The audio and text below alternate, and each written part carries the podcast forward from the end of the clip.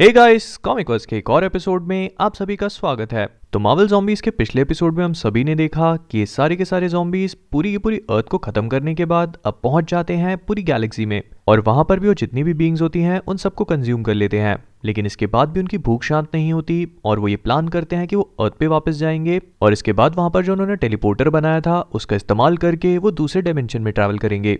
और हम सभी लोग देखते हैं कि इन सारी चीज़ों को अब 40 साल बीत चुके हैं और ब्लैक पैंथर ने अर्थ पे न्यू वकांडा बना लिया है, जहाँ पर वो म्यूटेंट्स के साथ मिलकर अपनी लाइफ को जीने की कोशिश कर रहा है। लेकिन जैसे ये जॉम्बीज वहाँ पे पहुँचते हैं, इन सब के बीच में एक बहुत बड़ी फाइट छिड़ती है, लेकिन वो जॉम्बीज बैक्स्टर बिल्डिंग तक पहुँच जाते हैं, क्योंकि वो जानते हैं कि उनका बड़ा प्लान ब्लैक पैंथर और उसकी टीम को खत्म करना नहीं, बल्कि उस टेलीपोर्टर का यूज़ करके दूसरे डिमेंशन में पहुँचना है।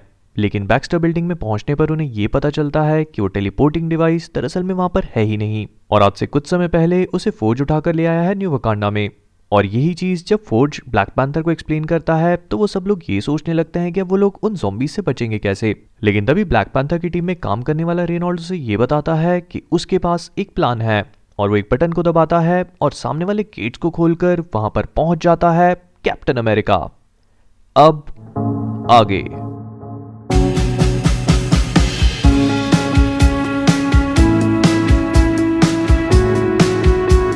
हमारी कहानी की शुरुआत जोम्बीवर्स के न्यू वकांडा से होती है, जहाँ पर कैप्टन अमेरिका को देखने के बाद तचाला पूरी तरह से अपना आपा खो बैठता है। और ऐसा इसीलिए है क्योंकि उसके सामने खड़ा हुआ शख्स दरअसल में कपड़े तो कैप्टन अमेरिका के पहना है, लेकिन उसकी बॉडी कैप्टन अमेरिका या फिर स्टीव रॉजर्स की नहीं, बल्कि तचाला के बेटे तचाना की है, जो आज से कुछ समय पहले मारा जा चुका है और तचाला ये देख के पूरी तरह से पागल हो जाता है। वो गुस्से में आकर रेनॉल्ड्स पे जंप करता है, लेकिन तभी कैप्टन अमेरिका अपनी शील्ड को फेंक कर उसे वहीं पे रोक देते हैं। वो ज़ोर से चिल्लाकर कहते हैं अवेंजर्स असेंबल और इसी के साथ वो तचाला के ऊपर बैठकर उसे पंचेस मारना शुरू कर देते हैं। तचाला को ये बात समझ में नहीं आती कि उसका बेटा उस पर अटैक कैसे कर सकता है। लेकिन तब जाकर रेनॉल्ड्स उसे ये एक्सप्लेन करता है कि ये कैप्टन अमेरिका भले उसके बेटे तचाना जैसा दिखता हो, लेकिन वो तचाना है नहीं, क्योंकि उसका दिमाग दरअसल में स्टीव रॉजर्स का है। और रेनॉल्ड्स ने सिर्फ़ ऐसा इसीलिए किया क्योंकि जब उसे तचाना की बॉडी मिली थी, तब वो पूरी तरह से ब्रेन डेड था। और इसी वजह से तब उसने ये चीज़ डिसाइड करी कि वो स्टीव रॉजर्स के ब्रेन को निकालकर तचाना की बॉडी में फिट कर देगा। लेकिन कैप्टन अमेरिका को कंट्रोल करना इतना आसान नहीं होता। वो सारे के सारे जॉम्बीज सुपर हीरोज मिलकर उसे रोकने की कोशिश करते हैं, लेकिन कैप्टन अमेरिका उन सबको उठाकर फेंकने लगते हैं। और तब जाकर रेनॉल्ड्स कैप्टन के पास आता है और उसे समझाता है कि कैप्टन को परेशान होने की ज़रूरत नहीं है। और उसके सामने खड़े हुए जितने भी लोग हैं, वो सब उसके दोस्त हैं। और इन सब चीज़ों को देखने के बाद तचाला रेनॉल्ड से ये पूछता है कि आखिरकार ये सब कुछ करने में रेनॉल्ड्स की मदद किसने करी? और फोर्ज तचाला को उठाते हुए कहता है कि इस काम को अंजाम देने में रेनॉल्ड्स का साथ फोर्ज ने दिया है। और ये सुनकर तचाला फोर्ज के मुँह पर एक पंच मारता है और उससे कहता है कि उसे इस बात पर यकीन नहीं होता। उसने कभी भी अपने साथियों से, अपने दोस्तों से इस तरह की उम्मीद नहीं करी थी। और हालाँकि वो फौज पर हाथ उठाने के लिए उससे माफ़ी ज़रूर माँगता है, लेकिन वो उनसे ये भी कहता है कि वो उन्हें माफ़ नहीं करेगा, क्योंकि जो कुछ भी उन्होंने किया है, वो बहुत बड़ा जुर्म है। लेकिन उसके साथ ही तचाला से ये कहते हैं कि वो सब तो ठीक है, लेकिन इस समय पर उन्हें आपस में लड़ने के बजाय उन जोम्बीज से लड़ने का प्लान बनाना चाहिए, क्योंकि इस टेलीपोर्टर को ढूंढते हुए वो जोम्बीज वहाँ पर आते ही होंगे। और उनकी बात पूरी तरह से सही होती है, क्योंकि कुछ ही देर में वो सारे के सारे जोम्बीज वहाँ पर पहुँच जाते हैं। टोनी स्टार्क ब्लैक पैंथर को उस फोर्स फ़ील्ड के अंदर खड़ा हुआ देखकर कहता है तो हम लोग आ चुके हैं, अब तुम क्या सोचते हो? कब तक तुम अपने बैरियर के पीछे छुप पाओगे हाँ? लेकिन तचाला उनसे कहता है कि उसके पास उनके लिए एक ऑफ़र है। उन्हें उनका टेलीपोर्टेशन डिवाइस देने को तैयार है, लेकिन इसके बदले में वकांडा में जितने भी ह्यूमंस हैं, उन सब जॉम्बीज को उन्हें छोड़ना होगा। और ये सुनकर टोनी स्टार को हैंक पिम कहते हैं कि उन्हें ये ऑफ़र मंजूर है। और इसी के साथ तचाला ऑर्डर देता है और वो फोर्स फ़ील्ड वहीं पे ड्रॉप हो जाती है। लेकिन जैसे वो सारे जॉम्बीज उनकी तरफ़ आगे बढ़ने लगते हैं, ब्लैक पैंथर और उसके साथी मिलकर उन सब पर अटैक करना शुरू कर देते हैं। लेकिन इतना ही नहीं तचाला के एक ऑर्डर पर वो फोर्स फ़ील्ड दोबारा से खड़ी हो जाती है। लेकिन इस बार ब्लैक पैंथर और उसके साथी उस फोर्स फ़ील्ड से बाहर रहते हैं, जिसके कारण टोनी स्टार्क उसी के अंदर फंस जाता है, बाकी के ह्यूमंस और ब्लैक पैंथर की टीम के साथ में। और वो अपने साथियों से कहता है हाँ मैं तो यहाँ फंस चुका हूँ। अब तुम लोग मेरा कुछ नहीं बिगाड़ सकते। चिंता मत करो साथियों, मैं तुम्हारे लिए कुछ ना कुछ छोड़ दूँगा। मैं सारे ह्यूमंस नहीं खाऊँगा। और ये बोलकर टोनी स्टार्क वहाँ से अंदर चला जाता है, जबकि सारे के सारे जोम्बी सुपर हीरोज और सुपर विलन्स मतलब इन्हें आप जो भी कहना चाहते हैं, ये सब लोग आपस में लड़ना शुरू कर देते हैं। लेकिन इन सारी चीज़ों से परेशान होकर चीन ग्रे अपनी फिनिक्स फोर्स को रिलीज़ कर देती है और उन सबसे कहती है, क्या तुम सब लोग भूल चुके हो कि मैं क्यों ज़िंदा हूँ? मैं गॉड हूँ और इस फॉर्म में तुम मुझे खाना तो छोड़ दो, मुझे छू तक नहीं सकते। इधर टोनी स्टार्क न्यूवाकांडा की बिल्डिंग में पहुँच जाता है और ज़ोर ज़ोर से कहने लगता है हम्म ये सब कुछ मैंने मिस कर दिया। चलो खैर कोई बात नहीं। Hello last survivors of human race मैं तुम्हें खाने आया हूँ। जहाँ भी हो बाहर निकल आओ क्योंकि मुझसे ज़्यादा देर छुपने का कोई फ़ायदा नहीं है। लेकिन थोड़ी आगे जाने के बाद टोनी स्टार्क अपने सामने मौजूद नजारे को देखकर पूरी तरह से हैरान हो जाता है क्योंकि वो देखता है कि उसके सामने ब्लैक पैंथर की पूरी टीम और कैप्टन अमेरिका या फिर कर्नल अमेरिका आप जो भी कहना चाहते हैं ये सब लोग उसके सामने खड़े होते हैं। इधर ये सारे के सारे सुपर हीरोज मिलकर जीन ग्रे का सामना करने की कोशिश करते हैं, लेकिन धीरे धीरे करके हैंग पिम की टीम उन पर हावी होने लगती है। और इसी मौके का फ़ायदा उठाकर हैंग पिम तचाला के ऊपर हाथ रखता है और उसे पूरी तरह से पिचका देता है, जिसे देखते साथ ही वास्प को बहुत गुस्सा आता है और वो हैंग पिम पर अटैक करना शुरू ही करती है कि तभी अचानक हैंग उसे एक ताली बजाकर मच्छर की तरफ़ वहीं पे पिचका देता है।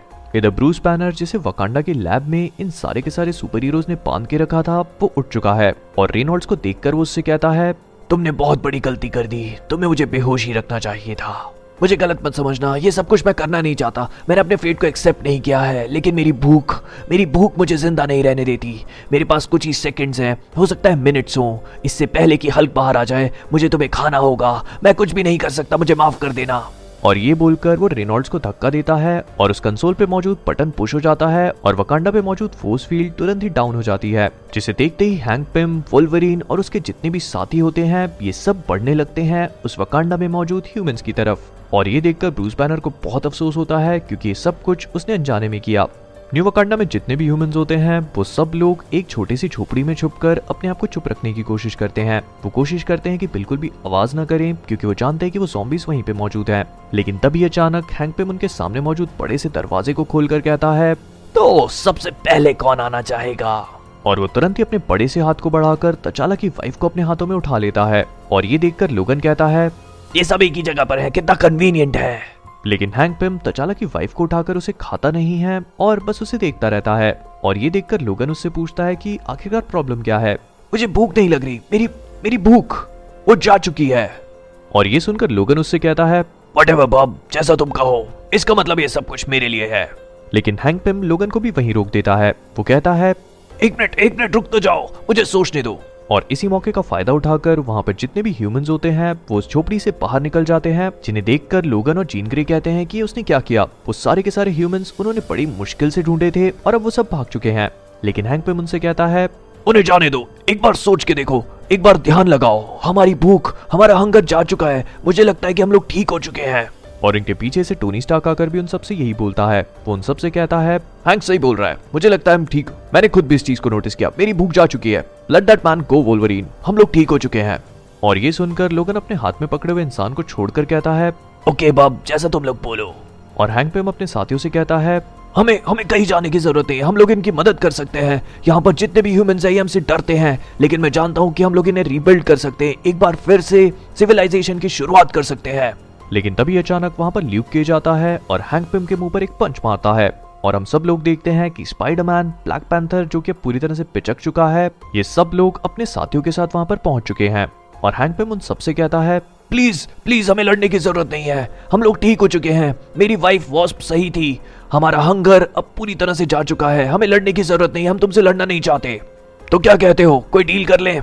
लेकिन ये सुनकर उनके बीच में मौजूद कोर्टेस, जो कि एक्ोलाइट्स का लीडर होता है, वो बिल्कुल भी खुश नहीं होता।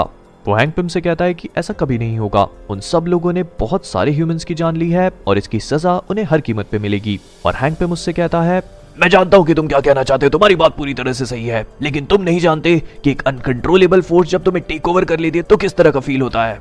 मेरी बात का यकीन मानो, हम लोग हमारे कंट्रोल से पूरी तरह से बाहर थे। मैंने कई सारी ऐसी चीज़ें करी जो मैं नहीं करना चाहता था और उन्हें एंजॉय भी किया। लेकिन मेरा यकीन मानो, इन सब चीज़ों की मेमोरीज ही मेरा पनिशमेंट है। हम सभी का पनिशमेंट है। लेकिन कोर्टेज उनसे कहता है कि ऐसा बिल्कुल भी नहीं है। और जब तक वो उन्हें उनके किए की सजा नहीं देगा, वो चैन से नहीं बैठने वाला। लेकिन वहीं पे खड़ा हुआ फोर्ज कोर्टेस को चुप करा देता है। वो उससे कहता है कि हैंगपिम जो भी बोल रहा है, उसकी बात पर कोर्टेस को यकीन कर लेना चाहिए और इसके अलावा उनके पास कोई ऑप्शन भी नहीं है। लेकिन तभी अचानक वहाँ की दीवार टूटती है और हल्क वहाँ पर आ पहुँचता है, जो ज़ोर से चिल्लाकर कहता है, हल्क हंग्री! वो सारे के सारे जोम्बी सुपर हीरोज हल्क को रोकने की कोशिश करते हैं, उसे समझाने की कोशिश करते हैं कि अब वो लोग भूखे नहीं हैं और हल्क को अपने ऊपर काबू करना होगा, लेकिन हल्क किसी की भी नहीं सुनता। इनफैक्ट वो अपने साथियों पर ही अटैक करना शुरू कर देता है और उन सबसे कहता है, नहीं, हल्क को खाना चाहिए, हल्क भूखा! जाइंट मैन उसे पीछे से पकड़कर उससे कहता है कि हल्क को थोड़ी देर रुकने की ज़रूरत है। अगर वो कुछ देर तक अपने हंगर पे कंट्रोल करेगा तो उसका हंगर पूरी तरह से चला जाएगा। लेकिन हल्क उससे कहता है हल्क नहीं रुक सकता। हल्क को अभी खाना चाहिए। अभी हल्क को जो मिलेगा वो खाएगा। हल्क नहीं रुकेगा, तब तक नहीं रुकेगा जब तक उसका खाना खत्म नहीं हो जाता। और ये देखकर फिनिक्स हल्क पे कूद पड़ती है और एक ही झटके में उसके पूरे शरीर में आग लगा देती है। लेकिन हल्क एक ऐसा पंच मारता है जो फिनिक्स के पूरे शरीर के आर पार निकल जाता है। और अपने अगले स्मैश में वो फिनिक्स के सिर को पिचका के उसे वहीं पे मार देता है। हॉकाई अपने छोटे छोटे एरोस का यूज़ करके हल पे फायर करता है, लेकिन हल का एक ही पंच हॉकाई को उसके मेटालिक बॉडी से निकाल कर वहाँ से दूर फेंक देता है और उसका सिर जाके टकराता है दीवार से और वहीं पे बर्स्ट हो जाता है। हैंग पे उसे अपने हाथों से पकड़कर उससे कहता है कि वो लोग नहीं चाहते कि वो लोग हल्क मर्डर करें, लेकिन हल्क उससे भी नहीं रुकता। और इसके बाद Black Panther, Spiderman, Tony Stark के सारे के सारे सुपर हीरोज मिलकर हल्क को रोकने की कोशिश करने लगते हैं, लेकिन हल्क आयरन मैन को वहीं ज़मीन पर पटक कर उसके अंदर अपने हाथ को घुसा देता है, जिसके कारण टोनी का पूरा का पूरा खून उसके मुँह से और उसकी आँखों से बाहर निकल आता है। और यहीं पर टोनी स्टार की भी मौत हो जाती है। लेकिन तभी अचानक वहाँ पर रेनॉल्ड्स आता है और उन सबसे कहता है, अगर हल को इतनी भूख लगी है तो वो उसे खा सकता है। रेनॉल्ड्स के जितने भी साथी होते हैं, वो उसे रोकने की कोशिश करते हैं, लेकिन उन सबसे कहता है कि उसे जैनेट यानी कि वास्प से बहुत प्यार था। और अब उसकी मौत हो चुकी है तो रेनॉल्ड्स के पास अब जीने के लिए कुछ भी नहीं बचा। और वो जानता है कि एक ना एक दिन उसे मरना ज़रूर है। तो अगर मरते मरते वो अपने दोस्तों का कुछ भला कर जाए तो इससे अच्छा कुछ भी नहीं हो सकता।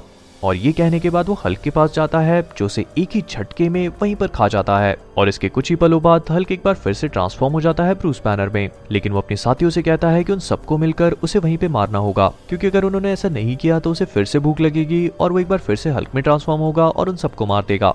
और ब्रूस की बात को सुनकर वो लोग समझ जाते हैं कि उसकी बात में पूरी तरह से सच्चाई है। और वो अपनी पावर्स का इस्तेमाल करके ब्रूस बैनर को वहीं पे मार देते हैं। और अब अपनी भूख पूरी तरह से शांत होने के बाद हैंक पेम अपने साथियों से कहता है कि उन्हें वो काम शुरू कर देना चाहिए जो उन्होंने सोचा था, यानी कि ह्यूमंस की हेल्प करके इस जगह को रिबिल्ड करना।